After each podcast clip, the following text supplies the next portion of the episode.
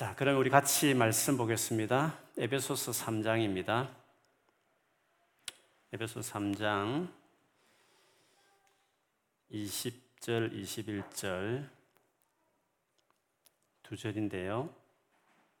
제가 한번 어, 읽어보도록 하겠습니다. 3장 20절, 21절 제가 한번 끝까지 읽어볼게요.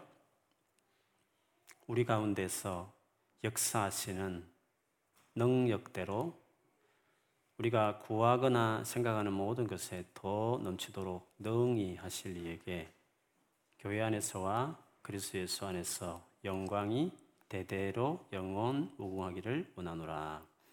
아멘. 우리 앞뒤로 우리 집에 계신 분들은 혼자 있을지라도 자기 자신을 향해서 믿음을 선포하면서 같이 축복하겠습니다. 올해는 기도로 반드시 돌파할 것입니다. 올해는 반드시 기도로 돌파할 것입니다. 아멘. 그렇게 될 줄 믿습니다. 아멘. 여러분, 그리스도인의 삶의 가장 큰 특징이 되어야 될 것이 뭘까요? 예수를 믿기 때문에 믿는 사람만이 가능하고 또 그렇게 누려야 될 삶의 특징이 있다면 많이 있겠지만 그 중에 하나가 기쁨이 있는 것입니다. 항상 기뻐하라. 그리스도 예수 안에 있는 자를 향하여 하나님이 원하는 뜻이다. 이렇게 말씀하셨습니다.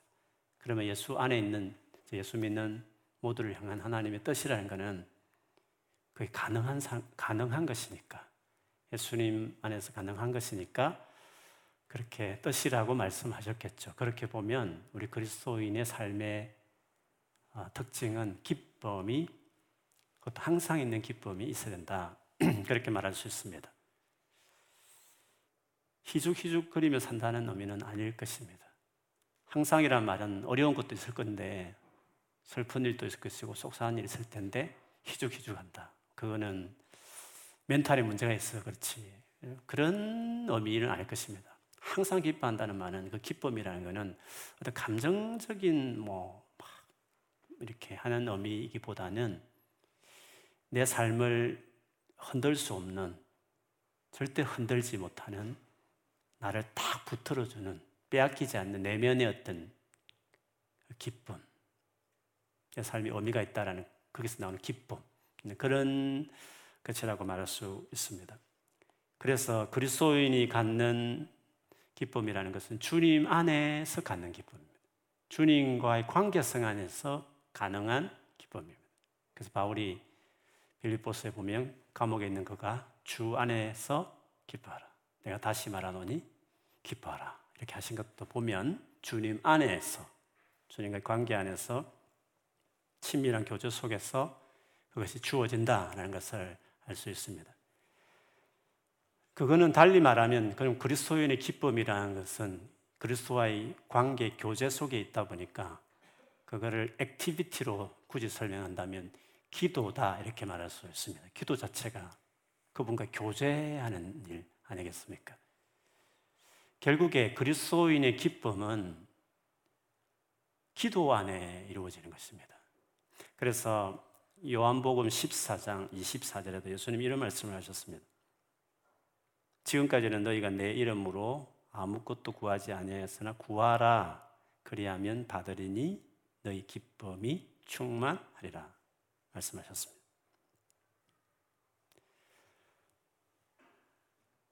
믿음이 뭐냐 했을 때 최근 우리가 공유하고 있는 믿음의 하나의 정의 중에 하나는 그분을 가까이 하는 것입니다. 그분을 찾는 것이 믿음이라고 말했습니다. 그러면 그것이 기도잖아요. 찾는 거니까. 가까이 하는 것이니까. 그래서 기도하지 않는다는 것은 결국에는 내가 지금 믿음이 떨어졌거나 믿음이 없다라는 현재 상태를 보여주는 것일 것입니다. 그걸 가까이 하지 않는 것이지 않겠습니까? 결국에는 믿음으로 저 기도하지 않으면 주님 안에 거하지 않으면 결국에는 그리스도인에게 주어진 특권인 기쁨의 삶을 살 수 없겠죠. 기쁨이라는 것이 있을 수 없겠죠. 내면이 안정이 안 되고 조그만 상황의 변화 속에서도 계속 흔들리는 어, 그러다 보니까 말도 곱게 나오지 않고 아, 선택도 이렇게 잘 못하고 하면 삶이 어지럽혀질 수 있을 것입니다. 그렇기 때문에 우리가 지속적으로 주님을 찾는 나아가는 기도를 한다는 삶은 아, 우리가 건강하게 신앙생활하는데 중요한 변함 없이 이루어져야 할 행동 중의 하나입니다. 어떻게 그렇게 할 수 있을까? 어떻게 믿음으로 찾는, 기도하는 일을 계속 우리가 할 수 있을까 하는 거죠. 그런 기도의 열정과 믿음은 어떻게 해야 얻을 수 있을까? 일반적으로 어떨 때 기도가 할 수 있을, 어, 기도가 되느냐 했을 때 보통은 힘든 일이 있을 때, 어려운 일이 있을 때 기도한다 이렇게 말합니다. 그래서 어렵고 힘들 때는 주님을 찾을 수 있는 절호의 상황이 된 것입니다. 그때마저 참지 않는다는 것은 가까이 하지 않는다는 것은 정말 안타까운 일이죠. 어려운 일이 있을 때 주님을 찾는 것입니다. 그때야말로 가까이 하는 믿음으로 살아야 할 때일 것입니다. 그런데 그 정도의 이유로 그것이 기도를 하게 하는 원인이 된다는 것은 아주 믿음이 어린 상황이지 언제나 속히 말 어렵지 않더라도 주님을 가까이 하고 찾는 사람이 되어야 그게 성숙한 사람이지 않겠습니까? 그렇게 본다면 어려운 상황 말고 항상 언제나 기도할 수 있는 열정은 어디서 나올까? 내가 편안해도 아무 문제가 없어도 편안하게 주님을 찾는 갈망과 열정을 가진 사람이 되려면 어떻게 해야 될까? 즉, 어떻게 해야 믿음을 가진 기도의 사람이 계속 찾는 기도의 사람이 될 수 있을까? 그게 오늘 나누고 싶은 요지입니다. 그거는 하나님이 누구신지를 제대로 아는 자로 자라갈 때 가능한 것입니다.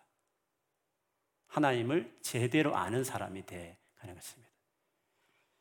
아무리 상황이 어려워도 반드시 기도하는 건 아닙니다.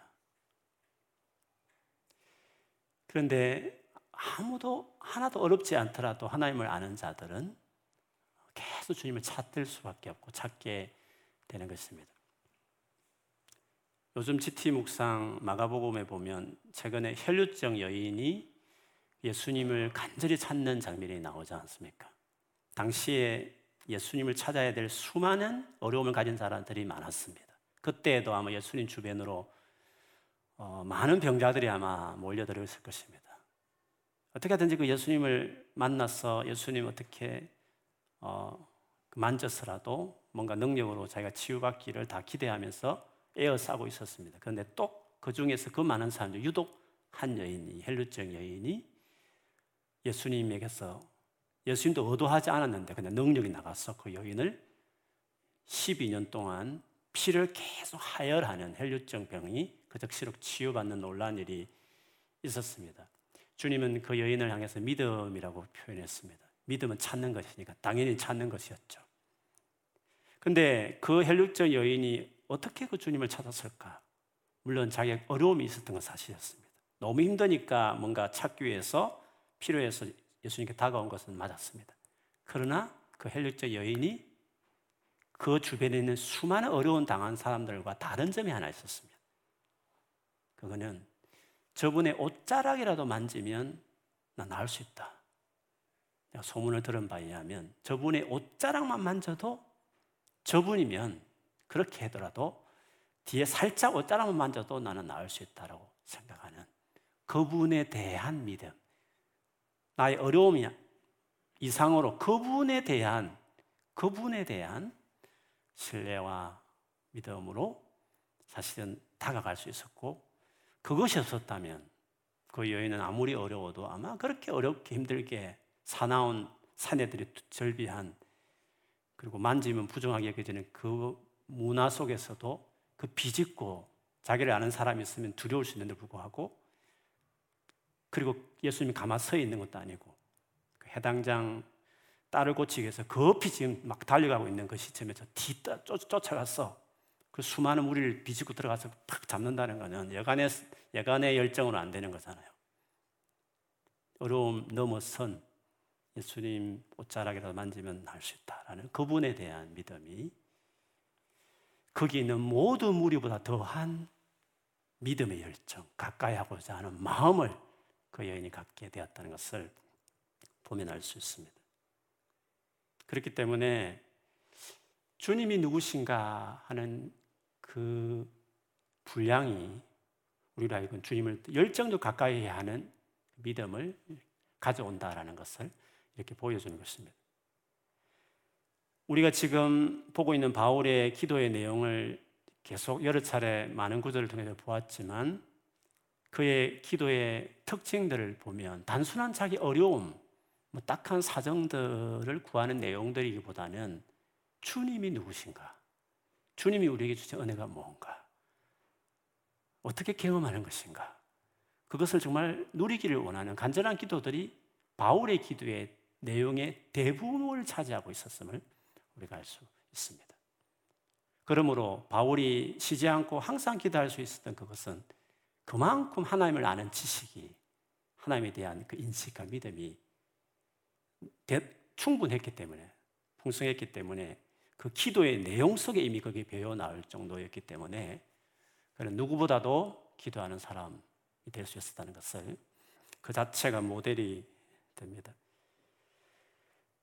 우리가 최근에 살펴봤던 3장의 기도의 내용만 봐도 그 하나님에 대한 내용이 많이 나오지 않습니까? 하나님이 주신 구원에 대한 그 구원이 apply 되는 그 일을 위한 간구가 3장의 기도라고 했는데 거기 보면 성령께서 강건하게 그리스도께서 임재가 충만하게 그리고 하나님의 모든 것이 완전히 내게 채워지게 삼위일체 하나님이 개입되는 인생 그것을 바울이 구하지 않습니까? 그것만 봐도 그가 얼마나 하나님에 대한 믿음과 갈망이 확실했던 사람인가 그래서 그 기도가 이미 보여줍니다. 그렇기 때문에 이런 감격스러운 하나님의 은혜와 사랑이 있었기에 바울은 에베소 성도들 위해서 쉬지 않고 끊임없이 기도했고 그가 모든 성도들을 위해서 그런 기도하는 사람이 될 수 있었다. 그것을 알 수 있는 것입니다. 오늘 그 기도 내용을 마치고 바울이 이제 마무리하는 어떻게 보면 찬양하는 기도의 내용인데 이 기도를 봐도요, 그가 기도할 수밖에 없는 하나님에 대한 어, 인식에 대해서 오늘 본문에도 역시 나타납니다. 하나님은 누구신가 하는 것을 마무리 부분에서도 이야기하죠. 20절에 보면 우리 가운데서 역사하시는 대로 역사하시는 능력대로 우리 가운데 역사하는 그 능력을 따라서 우리가 구하거나 생각하는 모든 것에 더 넘치도록 능히 하실 이에게 하나님을 뭔가 우리가 구하고 생각하는 것들에 대해서 더 넘치게 뭔가 능히 뭔가 행하시는 분이시다. 그것이 우리 가운데 이미 역사하고 있는 그 능력 그것을 따라서 우리 속에서 막 능히 큰 일들을 하신다. 이렇게 그렇게 하나님을 설명하고 있습니다. 바울이 에베소서에 보면 우리가 누리고 있는 하나님 능력에 대한 강조를 많이 했습니다. 예수 믿는다는 것은 하나님의 능력이 활동하는 사람이 됐다는 것을 많이 강조해요. 에베소 1장에서도 19절부터 마지막 9절까지도 봐도요.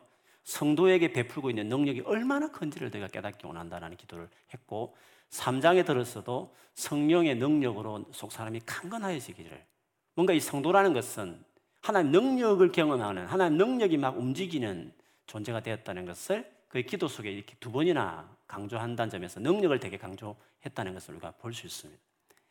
그런 능력이 막 역사하는 가운데서 하나님께서 그 능력을 역사하는 그 어, 축복 속에서 우리에게 더 넘치도록 우리가 구하고 생각하는 모든 것이 더 넘치도록 그렇게 능히 역사하시는 하나님이다 이렇게 설명하고 있습니다. 여기서 바울이 첫 번째로 하나님 누구시냐고 했을 때, 저 우리가 열심히 기도하게 하는 중요한 하나님의 어떤 존재의 모습은 전능하신 하나님이시다. 그것을 우리가 알 수 있습니다. 하나님이 정말 우리가 구하는 것에 능히 해주실 전능하신 하나님이라는 그 하나님에 대한 믿음이 있어야 우리가 기도하게 된다는 것이죠. 복음서에 그 수많은 병자들이 예수님께 열심히 다가왔던 이유도 예수께서 반드시 우리의 문제를 나의 병을 고쳐주실 것이라는 그분의 능력에 대한 기대가 있었기 때문에 예수님께 다가왔듯이 우리가 지금 가지고 있는 이 문제, 이 상황, 이 아픔에 대해서 어떤 식으로 하나님이 개입하셔서 간섭해서 이끌어 주실 것이라는 그 기대감이 어느새 무너지기 시작하면 저 그분의 능력에 대한 신뢰가 떨어지면 우리는 기도할 수 없죠. 아무리 변화되지 않는 것 같을지라도 그분에 대한 그 능력에 대한 신뢰가 있어야 기도가 되듯이 주님은 주님의 이 능력에 대해서 바울은 확연한 확신이 있었습니다. 주님은 반드시 성도들의 삶의 능력으로 역사하고 계신다. 그리고 그 능력이라는 것은 표현대로 한다면 능히 하시는 넘치도록 능히 하시는 그렇게 능력 있게 우리를 일하시는 분이시라는 것을 말씀하고 있습니다. 나는 도무지 해결할 수 없는 어려움 같이 보여지는 일이지만 우리 예수께 가면 반드시 주님은 해결해 주실 것이다. 라는 믿음 필요한 것입니다. 마치 그 중풍병 도무지 걷지 못하는 그 친구를 예수님께 데려가면 데려가기만 하면 고칠 것이라는 내 친구의 그 믿음 너무 컸어. 지붕을 올라가죠. 지붕을 떴고 예수님 앞으로 어떻게 하든지 왜 주님 반드시 고칠 수 있는 분이시니까 그 능력 있으신 분이니까 어떻게든 주님 앞에 가겠다는 그 중풍병자의 내 친구의 그 태도 역시도 그 주님에 대한 능력을 믿었기 때문에 그냥 반드시 지나치지 않을 것이다. 어떤 식으로든지 주님께서 뭔가 하실 것이라는 그 능력에 대한 믿음이 있었기 때문에 했듯이 그것이 우리로 하여금 주님 앞에 나가게 하는 것이라고 할 수 있습니다. 그래서 우리 기도의 열정을 회복하려면 처음 기도 시작할 때 주님 도와주실 거야. 어떤 식으로든지 선하게 역사하실 것이라는 그 믿음을 다시금 어, 붙드는 것이 다시 회복하는 것이 더 그 마음을 잃지 않고 나아가는 것이 기대하는 그 마음, 주님에 대해서, 그 능력에 대해서 신뢰하는 그것이 있어야 우리가 계속적으로 기도할 수 있는 것입니다. 근데 웬만한 신앙생활 한 분들은 하나님의 그 전능하심에 대한 기대는 다 있습니다. 주님은 전능하시다. 주님은 다 하실 수 있다. 이런 믿음들은 사실은 다 있을 것입니다. 온 우주를 만드신 창조주 하나님이라고 다 믿기 때문에 그런 분이면 능력이 있다고 다 믿기 때문에 우리는 그걸 사실 믿습니다. 그런데도 왜 기도하지 않을까? 능력이 많은 하나님이라고 믿고 있음에도 그러면 그럼 믿으면 기도해야 되는데 왜 기도하지 않을까? 그런 점에서 두 번째 알아야 될 하나님에 대한 인식이 있습니다. 그거는 그 능력 많은 하나님께서 나에 대하여 관심과 사랑이 있다라는 하나님에 대한 나를 향한 하나님의 사랑에 대한 확신이 아, 필요 그 전능하신 하나님 정말 나를 사랑하시고 내 기도에 관심을 가지고 들어주시기를 원한다라는 나를 향한 하나님에 대한 사랑에 대한 확신이 있어야 그렇게 기도할 수 있는 것이죠. 그래서 20절에 보면 바울의 그 하나님에 대한 사랑의 확신이 이렇게 나옵니다. 하나님은 우리가 생각하고 우리가 구하고 생각하는 모든 것에 더 넘치도록 능히 행하실 분이다는 이 말은 하나님에 대한 사랑에 대한 명확한 확신입니다. 구해도 잘 안 들어주는데 정도가 아니라 뭐 생각 정도만 해도 들어줄까? 그걸 말도 안 되지. 열심히 구해야지. 금식하면서 작정기도 해야 들어주시지. 그 정도가 아니라 바울이 하나님에 대한 인자에 대한 확신은 하나님의 자기 사랑에 대한 확신이라는 거는 이 정도였다는 거죠. 주님은 구하고 생각하는 것보다도 훨씬 더 넘, 넘치게 해줄 정도로 나를 사랑하시고 나를 위하는 분이라는 이 고백이라는 것은 단순한 전능하신 하나님에 대한 고백 말고 진짜 주님의 그 사랑에 대한 인자하심에 대한 확신이 있었다라는 것을 이런 하나님에 대한 인식이 믿음의 기도를 하게 하죠. 전능하심을 믿지만 그 전능한 분이 나에게 관심이 있다는 걸 못 믿는 일들은 참 많이 있습니다. 그 누가복음 5장 5장 12절 이하에 보면 온몸에 문둥병 걸린 한 사람이 예수께 오잖아요. 온몸에 문둥병이 있다는 것은 그 병이 오래됐다 이 말입니다. 나병이 오래됐다는 것을 이야기합니다. 그가 주님 앞에 이야기하죠. 무릎 꿇고 진짜 간절하게 빌면서 어, 구하죠.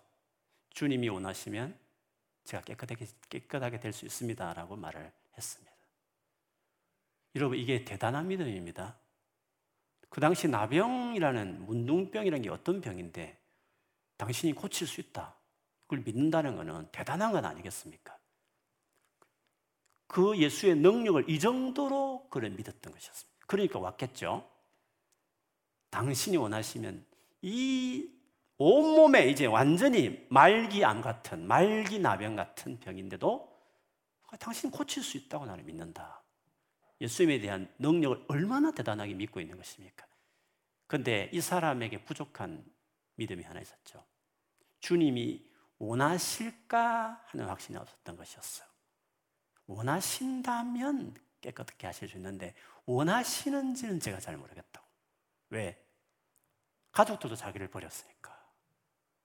자기 스스로 자기를 인간 같지 않게 생각하고 있는 마당에 이 유명한 분이 다른 사람은 모르겠지만 나에게 관심이 있을까?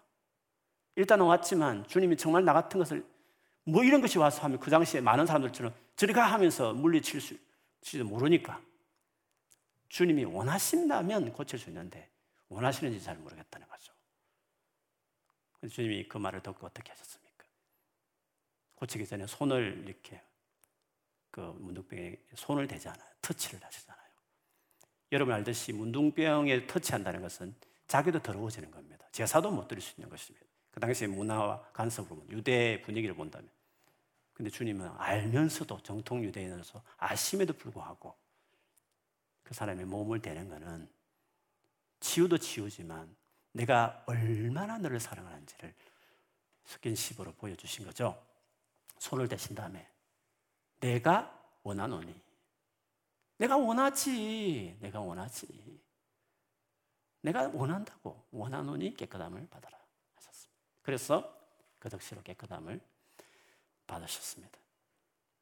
여러분 주님의 능력을 믿을 뿐만 아니라 그 능력 많으신 하나님이 내 삶의 그 능력을 역사한다. 내가 생각하고 구하는 것보다 훨씬 더 크게 역사하고 싶어 하시는 분이시다. 인자심을 믿어야 됩니다. 그 사랑에 흔들리지 않아야 우리가 계속 기도할 수 있는 것입니다. 이루어지지 않는 것이 보여도 계속 기도의 자리를 떠나지 않을 수 있는 것은 그 하나님에 대한 능력과 인자심과 믿음이 있어야 하는 거죠. 그런데 이것이 많은 분들이 그렇지 못할 때가 있습니다. 많은 사람들이 하나님을 만났다는 간정을 듣고 또 문제가 해결되었다는 이야기도 듣고 또 원하는 소원들이 이루어졌다는 소식을 들을 때마다 그렇지 하나님은 얼마든지 그렇게 하실 수 있는 분이지 하지만 나에게 그런 일이 있었을까? 나는 그런 일이 없는 것 같은데 나는 그런 나에게도 저런 나의 나의 이야기가 될 수 있을까라고 말했을 때는 조금 다른 거죠. 얼마든지 그런 일을 저 사람 저 사람 다 할 수 있다고 믿지만 내에게도 그런 일이 일어날 수 있을까? 나에게도 그런 하나님 역사하실까에 대해서는 자, 믿음이 거기까지 못 갈 수 있다는 거죠. 인자하신까지는 신뢰하지 못할 수 있다는 것을 이야기하는 것입니다. 결국 그렇게 본다면 우리가 믿음의 기도를 드리는 데 있어서 결정적으로 반드시 중요한 것은 정말 하나님이 그렇게 사랑하시는 거예요. 오늘 바울처럼 생각하는 것보다 더하게 내가 상상하는 생각하는 것보다 훨씬 더 주님은 더 크게 그 능력으로 능이 넘치게 역사할 뿐이라는 정말 믿음이 내게 있는가 하는 것입니다. 주님은 정말 내게 지금 관심이 있으실까? 나의 현재의 문제, 아픔, 고민, 상처, 피로에 대해 정말 관심이 많으실까? 여러분 어떻습니까? 진짜 주님은 나에게 관심이 있고 정말 진짜 내보다 더 나에게 더 잘해주기를 생각하는 것보다도 더 잘해주기를 원하신다는 확신이 여러분 있으십니까? 어, 죄송해요. 아멘. 여러분도 있으시지만 용기가 없어서 못한 줄 믿습니다. 확신 있는 줄 믿습니다.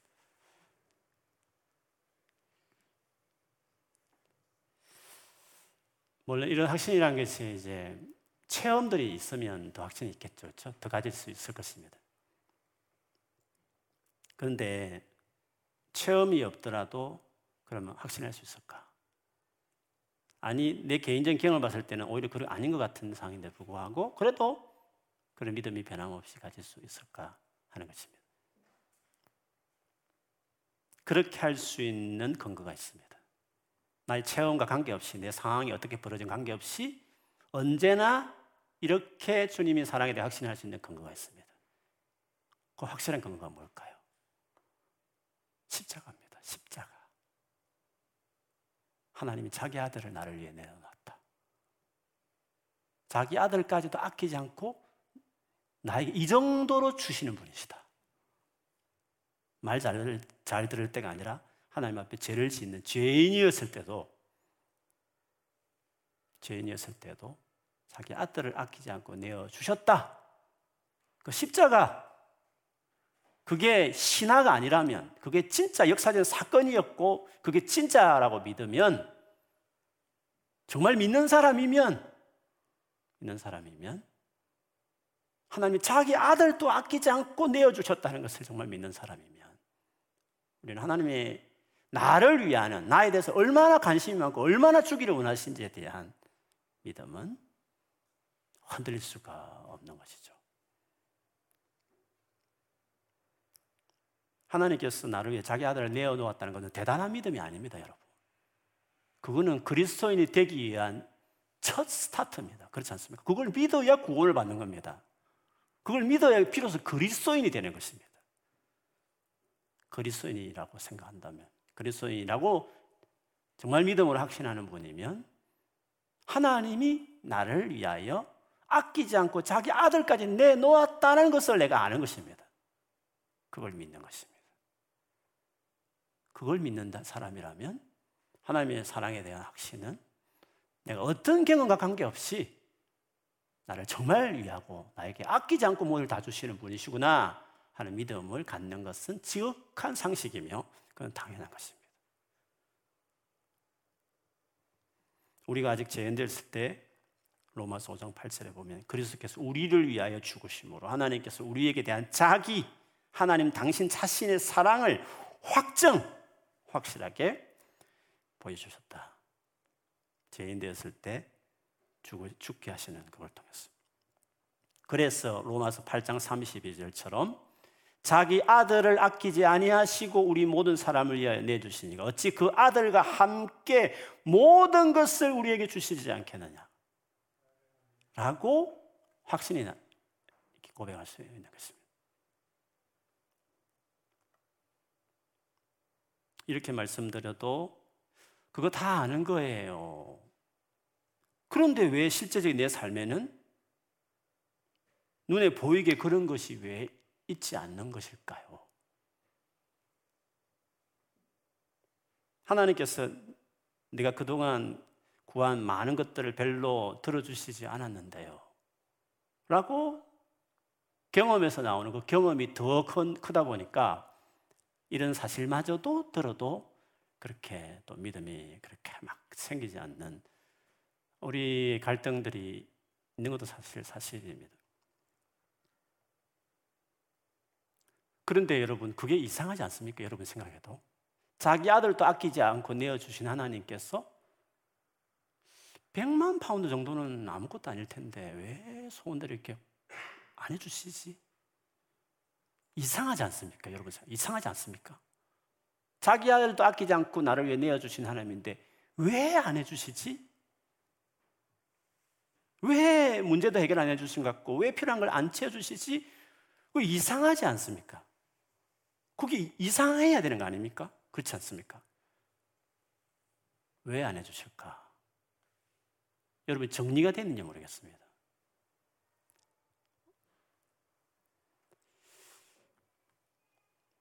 이유가 여러 가지 있겠죠. 성경에서 본다면 먼저 구하는 것이 자기 욕심 때문에 구하는 것이기 때문에 하나님이 안 들어주실 수 있습니다. 예를 들면 야고보서 4장 3절에 보면 구하여도 받지 못하면 정욕으로 쓰려고 잘못 구하기 때문이라. 정욕으로 구한다는 것은 그 그것이 꼭 있다 해서 행복한 게 아닌데도 불구하고 남들이 다, 다 있으니까 나도 갖고 싶을 그 시기 때문에 지금 있는 것으로도 만족할 수 있지만 미래에 앞으로 미래에 있었으면 하는 것인데 지금 없으니까 염려가 되어서 지금 뭔가 그, 그것과 관련된 확보를 좀 하고 싶은 마음에서 구하는 것들일 수 있죠. 근데 현재 삶을 괜찮은데 불구하고 미래를 자꾸 생각하다 보니까 뭔가 지금 그 미래의 확보를 위해서 지금 현재 자꾸 걱정에 대해 염려하는 내일을 염려하지 말라는데 그런 염려의 동기에서 구하는 것들이죠. 우리는 미래를 모르니까 걱정하는 것은 맞는데 주님은 미래에 대해서 뭔가 대안이 있으면 지금 현재 안 해줘도 주님 편에서는 별 문제가 없으니까 안 해줄 수도 있는 건데 불구하고 그냥 우리 입장에서 볼 때 미래를 생각하다 보니 걱정이 되어서 자꾸 구하는데 주님 편에서는 지금 당장 줄 이유가 없으니까 안 주는 것인데도 불구하고 우리는 염려가 동기가 되고 그 미래에 대한 지나친 모두가 다 하고 있고 다 가져야 됐고 다 하고 있고 나도 있었으면 하는 것이니까 그래서 구하는 것일 때는 주님이 들어주시지 않겠죠. 미래에 또 주실 일이면 그때 가서 주실 일이니까 지금 미리 앞당겨서 미래 걱정을 없앨 목적으로 미리 현재 앞당겨서 미래 현재 지금 주실 이유는 없는 거죠. 그분 편에 갔을 때. 20년 후에 줄게. 20년 동안 걱정하지 말고 살아. 20년 그때 딱 줄게. 근데 그거 지금부터 고민하면 살지 마라. 지금 구하는 거는 네 입장은 이해하겠지만 내 입장에서는 그걸 줄 이유가 없는데 내가 일일이 너에게 맞출 이유는 없는 거고 그래서 안 주시겠죠. 욕망에 비롯된 것이어서 안 주실 수도 있는 것이지 우리를 사랑하지 않아서 안 주시는 것은 아니죠. 혹은 주님 보시기에 네가 입장을 볼 때는 진짜 믿음을 지금 중요하게 키워야 되는데 그것은 그렇게 관심이 없고 계속 달라고만 하는 철없는 행동을 하니까 주님께서는 너무 때렸으니까 간간히 도와주긴 하지만 시원스럽게 계속 도와주고 싶은 마음은 그렇게 들지 않으시는 거죠. 예를 들면 여러분 부모가 되면 알지만 아이들이 지금 공부해야 될 중요한 타이밍인데 막 게임을 하겠다. 막 친구들 가지고 있는 갖고 싶다. 막 하면 부모님 볼 때에는 너무 그 속상하잖아요. 좀 중요한 것을 지금 해야 되는데 그거는 늘 관심이 없고 뭔가 다른 것을 막 자기가 지금 필요한 것들을 막 그거를 구할 때 어느 부모가 그거를 다 주겠습니까? 그래서 진짜 사랑하고 진짜 중요한 걸 주고 싶었는데 그거를 중요한 것을 구하지 않고 자기가 좋아하는 것, 자기가 필요한 것만 자꾸 구하니까 주님 편에서는 자꾸 그냥 안 주는 거죠. 부모님이 계속 해달라면 안 해주듯이. 사랑이 없어서도 아니고 부족함 뭐 없었어도 아닌데 뭔가 지금 핀트가 안 맞는 것이지. 우리가 지금 안 주신다는 그 경험이라는 것이 사랑이 없어서 그런 게 아니라 뭔가 우리가 아직도 철이, 없, 철이 없기 때문에 하나님 누구신지 잘 모르니까 겪는 괴리감 속에 겪는 갈등이라는 거죠. 고민이라고 말할 수 있습니다. 주님은 말씀하셨습니다. 먼저 그의 나라와 그를 구하라. 그리하면 이 모든 것을 너에게 다하시리. 먼저 철이 들어야 되는 거죠. 그 나라 그 을을 구하는 중요한 것을 먼저 구하는 사람이 될 때, 그 다음에 주님이 뭐 장난감 사주고 게임 해주는 거 뭐가 고민되겠어? 공부 잘하고 숙제 잘하고 예습 잘하고 지금 해야 될 거 다 처리하고 시간이 남는다. 그러면 게임 좋아 다섯 시간 해도 돼. 밤을 새도 좋아. 네가 하는 거 다 잘하니까. 그거 뭐 아까워할 이유가 전혀 없는 거잖아요. 근데 뭔가 중요한 것들을 진짜 중요한 진짜 하나님 나라에 하나님 보시기에 중요한 것들이 너무 많은데도 불구하고 전혀 그런 관심이 없고 그저 주님 잘 믿어서 주님 뭔가 잘해 주셨으면 좋겠다. 내 인생을 좀 공부도 잘하고 직장도 잘 들어가고 결혼도 잘하고 행복하게 잘 살고 하여튼 그것만이 전부라는 거죠. 물론 그게 중요하지만 주님 보시기에는 더 중요한 것들이 있는데도 계속 그렇게 하니까 주님도 고민이고 본인도 고민이고 부모하고 자식하고 싸우듯이 계속 그렇게 싸우듯이 주님이 사랑이 없어서 아닌데 뭔가 우리 편에 지금 코드를 잘 못 맞추고 있으니까 주님이 나에게 뭔가 사랑 없고 안 도와준다 이렇게 생각을 하는 거죠. 또 어떤 경우는 믿음을 키우기 위해서 연단할 목적으로 안 주실 수도 있습니다. 여러분 잘 알듯이 이스라엘 백성이 애굽에서 나올 때 엄청난 기적을 일으켰잖아요. 열 가지 재앙부터 해서 홍해를 갈랐어요, 여러분. 엄청난 건 아니겠습니까? 근데 바로 들어가자마자 먹을 거, 뭐, 마실 것이 없어 걱정하기 시작하잖아요. 그것도 오랜 세월 동안에. 이상하다. 엄청난 거. 한편을 보면 주님이 놀랍고 대단하신데, 한편을 보면 아주 기본적인 것도 지금 안 해주시는 것 같고, 막 이런 괴리감들이 있는 거잖아요. 근데 왜 광야 생활을 40년 동안 하나님이 하셨습니까? 하나님 모든 입에 나오는 그 말씀, 하나님 뜻대로 말씀에 순종하는 사람 그 인격 만들려고 연단의 목적으로 그 광야 40년을 보내게 하시고 그 끝난 이후에 모든 것이 풍성한 가나안 땅에 비로소 그 다음에 들어가게 하시지 않습니까? 하나님이 생각하는 게 있는 겁니다. 연단의 목적에 의해서 그렇게 뭔가 애굽에 있었던 그 옛날 습관을 좀 완전히 클리어하게 청소해내고 뭔가 하나님 새로운 것들 이식시키기 위해서 그 가정 속에서 겪는 어떤 강야 같은 삶이 필요해서 그때는 공급 안 하는 것처럼 너무 기본적인 것도 안 되는 것처럼 보여지는 상황을 주실 수 있는 것이죠. 그것도 사랑의 한 표현인 것이 표현인 것입니다. 그래서 우리의 경험적으로 뭔가 안 채워진다 해서 하나님은 사랑까지 의심할 필요는 없는 겁니다. 왜 의심할 필요가 없느냐? 십자가가 너무 분명하니까. 왜 십자가에 자기 아들, 아들을 내놓은 분이 왜 이렇게 안 도와주시냐 하는 이유는 이런 여러 가지 이유들이 있을 수 있는 것입니다. 그래서 상황이 어떠든 관계없이 십자가 속에서 자기 아들을 내어놓으신 주님 보면서 우리가 어, 주님의 사랑에 대한 확실한 믿음은 흔들리지 않을 수 있습니다. 이유가 도무지 찾아올 수 없을 때도 참 많습니다. 욥처럼 그렇지 않습니까? 이유 없이 아무리 생각해도 이런 어려움을 당할 이유도 없는 것 같아. 그래서 완전히 다 이해하고 되면 따르겠다고 하는 것은 어리석은 일일 수 있습니다. 여전히 확실한 방법은 십자가입니다. 자기 아들을 내어놓으신 십자가만이 확실히 믿어야 될 분명한 근거가 되는 것입니다. 그 하나님 사랑의 증거를 붙잡는 것입니다. 그것이 믿음의 기초요, 신앙의 출발선이 아, 분명히 돼야 하는 것입니다. 예수 그리스도는 그래서 우리의 삶의 기반인 것입니다. 모퉁이 돌이요, 반석이요, 우리 삶의 기초와 같은 것입니다. 그분에 대한 믿음이 분명해야 수없이 흔들리는 세상 가운데서도 흔들리지 않고 믿음을 계속 갖는 겁니다. 계속 주님을 찾을 수 있는 열정을 잃지 않을 수 있는. 그 계속 찾기 때문에 상황은 정말 기죽거릴 수 없지만 빼앗기지 않는 내면이 안정을 찾는 주님의 기쁨, 주 안에 거하기 때문에 갖는 그 항상 기뻐하는 기쁨을 누리는 삶을 그리스도인들은 살아낼 수 있는 것이에요. 그래서 예수에 대한 믿음을 세우는 게 중요합니다. 아주 근원적이지만 확고하게 예수님 안에 뿌리 내리는 것이 그렇게 중요한 것입니다. 그래서 골로새서 2장 6절 7절에 보면 이런 말씀을 하셨습니다. 그러므로 여러분이 그리스도 예수를 주님으로 받아들였으니 그분 안에서 살아가십시오. 여러분은 그분 안에 뿌리를 받고 세움을 입어서 가르침을 받은 믿음을 굳게 하여 감사함의 마음이 넘치게 하십시오. 결국 예수님 안에 뿌리 내리고 건물로 본다면 기초를 쌓듯이 예수님 안에 확고하게 그 세워지는 믿음의 사람이 되어야 감사가 넘치는 사람이 될 수 있는 것입니다. 여러분 우리가 이런 말을 하고 있는 바울을 보면 바울이 지금 이 에베소서 쓸 당시에도 로마 감옥에 감금되어 있는 상태였지 않습니까? 그가 이런 상황에서도 어떻게 보면 인간적으로 뭔가 채워지는 것도 없고 어려운 것들이 많이 있었을 것이에요.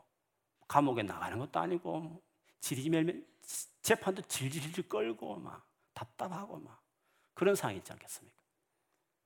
그런데 불구하고 그는 하나님 능력에 대한 확실한 고백을 이렇게 하고 있고 그분의 지극한 사랑에 대해서 여전히 이야기하고 있었다는 것입니다. 기독교에는 살아가는 것이 많은 어려움이 있는 당시였습니다. 기독교는 자그마한 분파에 지나지 않는 시대였습니다. 예수 믿는 것이 세상으로 그렇게 잘 나가던 시들이 아니었다는 것이죠. 그런데도 하나님 능력과 사랑을 믿었던 이유가 어디 있습니까? 그가 많은 인간적인 많은 것들을 누리는 체험을 하지 않은데 불구하고 여전히 하나님 능력과 사랑을 이토록 믿고 선언하는 이유는 어디에 있었겠습니까? 역시 그가 받은 이 구원, 십자가의 이 확실한 구원에 대한 믿음, 그 구원이 가진 은혜가 얼마나 큰 것에 대해서 확실했기 때문에 경험적으로 상황적으로는 안 채워준 것 같고 주님 사랑하지 않는 것 같고 살아계시지 않는 것 같고 능력이 없는 것처럼 보여져도 그 확연한 그 십자가에 나타난 예수를 통해 주어진 구원의 은혜가 얼마나 큰지를 알았기 때문에 그것이 너무 크기 때문에 나의 경험으로 나오는 것도 어떤 것도 그거를 지울 수 없을 만큼 너무 확실한 태산같이 우뚝 선 것이었기 때문에 이런 상황 가운데서도 그는 하나님의 능력과 사랑을 선언하는 것입니다.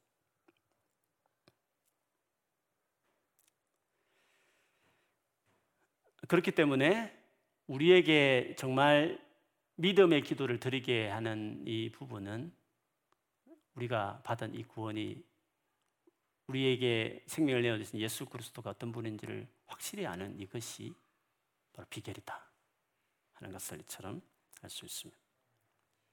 그래서 오늘 마지막 21절에 보면 그리, 교회 안에서와 그리스도 예수 안에서 영광이 대대로 영원 무궁하기를 원하노라 아멘. 영광이 대대로 영원 무궁하기를 원한다 했습니다. 어디에? 첫째 교회 안에서 교회 안에서 하나님의 영광이 대대로 계속 generation generation 계속 모든 시대에 걸쳐서 하나님의 그 영광이 교회 안에 있기를 바란다고 말을 했습니다. 그렇죠. 교회 안에 있으면 하나님이 영광을 돌릴 수 있죠. 그것도 영원히. 왜? 교회는 그걸 알거든요. 교회는 십자가에 나타난 이 하나님의 이 놀라운 사랑을 알기 때문에 교회에서는 하나님께 영광 돌리는 것이 영원히 계속 있는 것입니다. 교회는. 십자가 사랑을 아는 사람들이 모인 곳이니까. 그리고 예수 그리스도는 당연히 그 주님 사랑의 절정이니까 예수님 안에서. 예수님 안에 있어요. 누구든지. 영원토록 하나의 영광을 돌리는 일이 끊이지 않는다. 그렇게 이야기했습니다. 그러므로 여러분 이 땅에 살아가는 동안 다른 어떤 것보다도 예수 그리스도를 통해 나타난 하나님의 사랑에 대한 확연한 그 믿음 그리고 그걸 내가 알아가는 그 헌신들 이것들을 쉬지 않고 하는 사람이 되어야 되는 것입니다. 그렇게 해야 우리가 주님을 한결같이 갈망하고 가까이 하는 믿음의 삶. 다르게 말하면 기도하는 사람. 그래서 흔들리지 않는 주 안에 있는 기쁨을 소유하고 살아가는 사람이 되는 것입니다. 그런 사람 되기를 축복합니다. 주님을 알아가는 놀라운 은혜가 매일매일 여러분 여정의 삶에 넘치게 되기를 주의 이름으로 축복합니다. 아멘.